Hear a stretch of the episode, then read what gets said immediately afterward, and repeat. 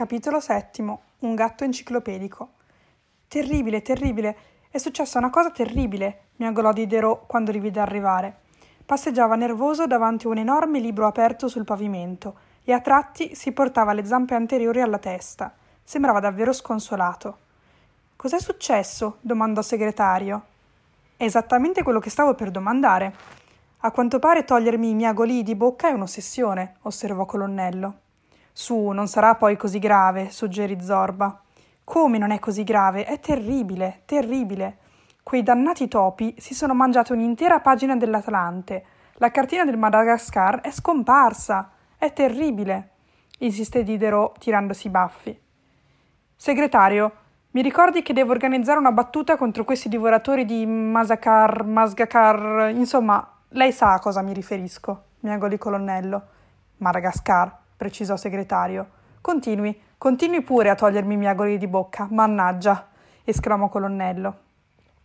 Ti daremo una mano, Diderot, ma ora siamo qui perché abbiamo un grosso problema e visto che tu sai così tante cose, forse puoi aiutarci, miagolò Zorba e subito gli narrò la triste storia della gabbiana. Diderot ascoltò con attenzione.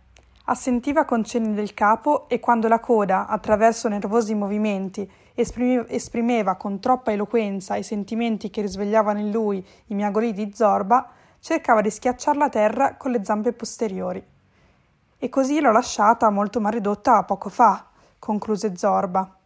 Che storia terribile, terribile. Vediamo, fatemi pensare. Gabbiano, petrolio, petrolio, gabbiano, gabbiano è malato, ci sono. Dobbiamo consultare l'enciclopedia, esclamò esultante. La cosa? miagolarono i tre gatti. La enciclopedia. Il libro del sapere. Dobbiamo cercare nei volumi 7 e 16, corrispondenti alle lettere G e P, spiegò deciso Diderot. E allora vediamo questa emplico, empico, lo esortò colonnello. Enciclopedia, sussurrò lentamente il segretario. È ciò che stavo per dire. Vedo che ancora una volta non può resistere alla tentazione di togliermi i miagolii di bocca, brontolò colonnello. Diderot si arrampicò su un enorme mo- mobile sul quale erano allineati grossi volumi d'aspetto importante e dopo aver cercato sui dorsi le lettere G e P fece cadere i tomi. Poi scese giù e con un artiglio molto corto e logoro, a forza di esaminare i libri, cominciò a sfogliare le pagine. I tre gatti mantennero un rispettoso silenzio mentre lo sentivano bisbigliare i miagolii quasi impercettibili. Sì, credo che, credo che siamo sulla buona strada. Interessante. Gabbano, gabbare, gabbia. Accidenti, sentite qua, amici. Sorta di cassetta con le pareti for- formate da sbarre in cui si rinchiudono animali vivi. È terribile, terribile, esclamò indignato Diderot. Non ci interessa quello che dice delle gabbie, siamo qui per una gabbiana, lo interruppe il segretario. Sarebbe così gentile da, to- da smetterla di togliermi i miagolii di bocca? borbottò colonnello. Mi scusi, è che per me l'enciclopedia è irresistibile. Ogni volta che guardo sulle sue pagine imparo qualcosa di nuovo, si giustificò Diderot e continuò a guardare le parole finché non trovò quella che cercava.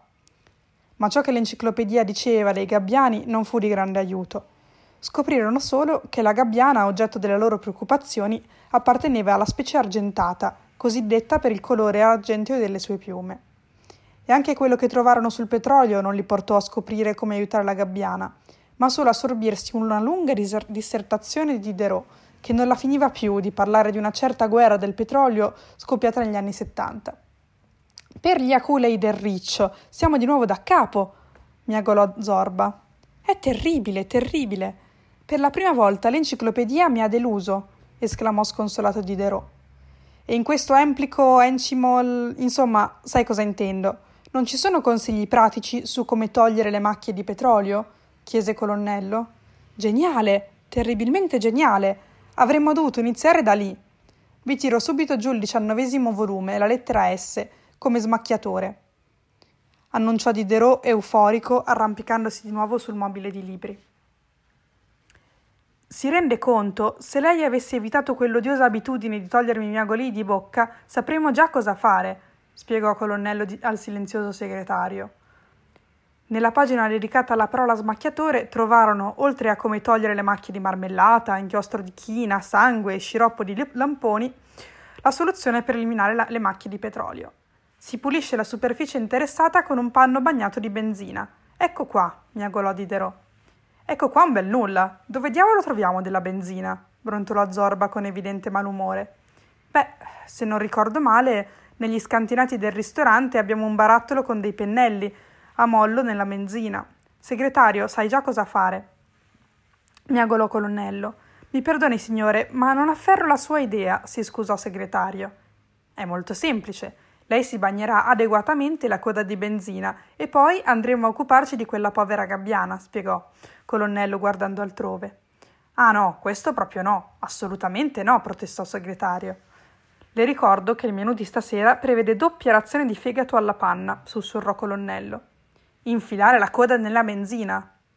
Ha detto fegato alla panna? miagolò costernato segretario. Diderot decise di accompagnarli e tutti e quattro i gatti corsero all'uscita del bazar di Harry. Quando li vide passare, lo scimpanzé, che aveva appena finito di bere una birra, dedicò loro un sonoro rutto.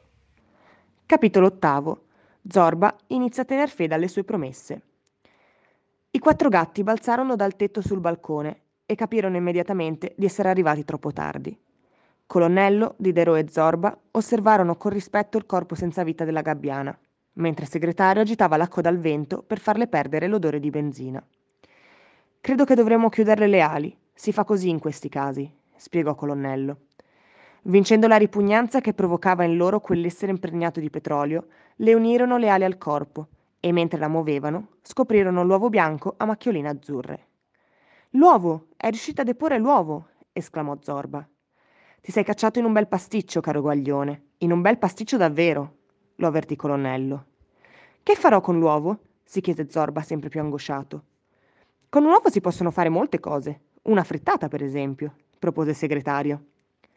Oh sì! Uno sguardo all'enciclopedia ci dirà come preparare la migliore delle frittate. L'argomento è trattato nel sesto volume, lettera F, assicurò Diderot. Non se ne miagola neanche. Zorba ha promesso a quella povera gabbiana che si sarebbe preso cura dell'uovo del piccolo. La parola d'ordine di un gatto del porto impegna tutti i gatti del porto. Quindi l'uovo non si tocca, dichiarò solennemente colonnello. Ma io non so prendermi cura di un uovo. Non mi era mai stato affidato un uovo prima d'ora, miagolò disperato Zorba. Allora tutti i gatti guardarono Diderot. Forse nella sua famosa enciclopedia c'era qualcosa al riguardo. Devo consultare il ventunesimo volume, lettera U. Sicuramente c'è tutto quello che dobbiamo sapere sull'uovo, ma fin da ora consiglio calore, calore corporeo, molto calore corporeo, spiegò Diderot in tono pedante e didattico. Ossia bisogna sdraiarsi sull'uovo, ma senza romperlo, consigliò il segretario. È esattamente ciò che stavo per suggerire. Zorba, tu rimani con l'uovo e noi accompagneremo Diderot a vedere cosa dice la sua empilo encimope. Insomma, sai a cosa mi riferisco. Torneremo stasera con le novità e daremo sepoltura a questa povera gabbiana, stabilì colonnello prima di saltare sul tetto. Diderot e il segretario lo seguirono. Zorba rimase sul balcone, accanto all'uovo e alla gabbiana morta. Con grande attenzione si sdraiò e si avvicinò all'uovo alla pancia. Si sentiva ridicolo. Pensava quanto lo avrebbero preso in giro i due gatti rissosi che aveva affrontato al mattino, se per caso l'avessero visto. Ma una promessa è una promessa, e così, al tepore dei raggi del sole, si addormentò, con l'uovo bianco a macchioline azzurre, ben stretto contro il suo ventre nero.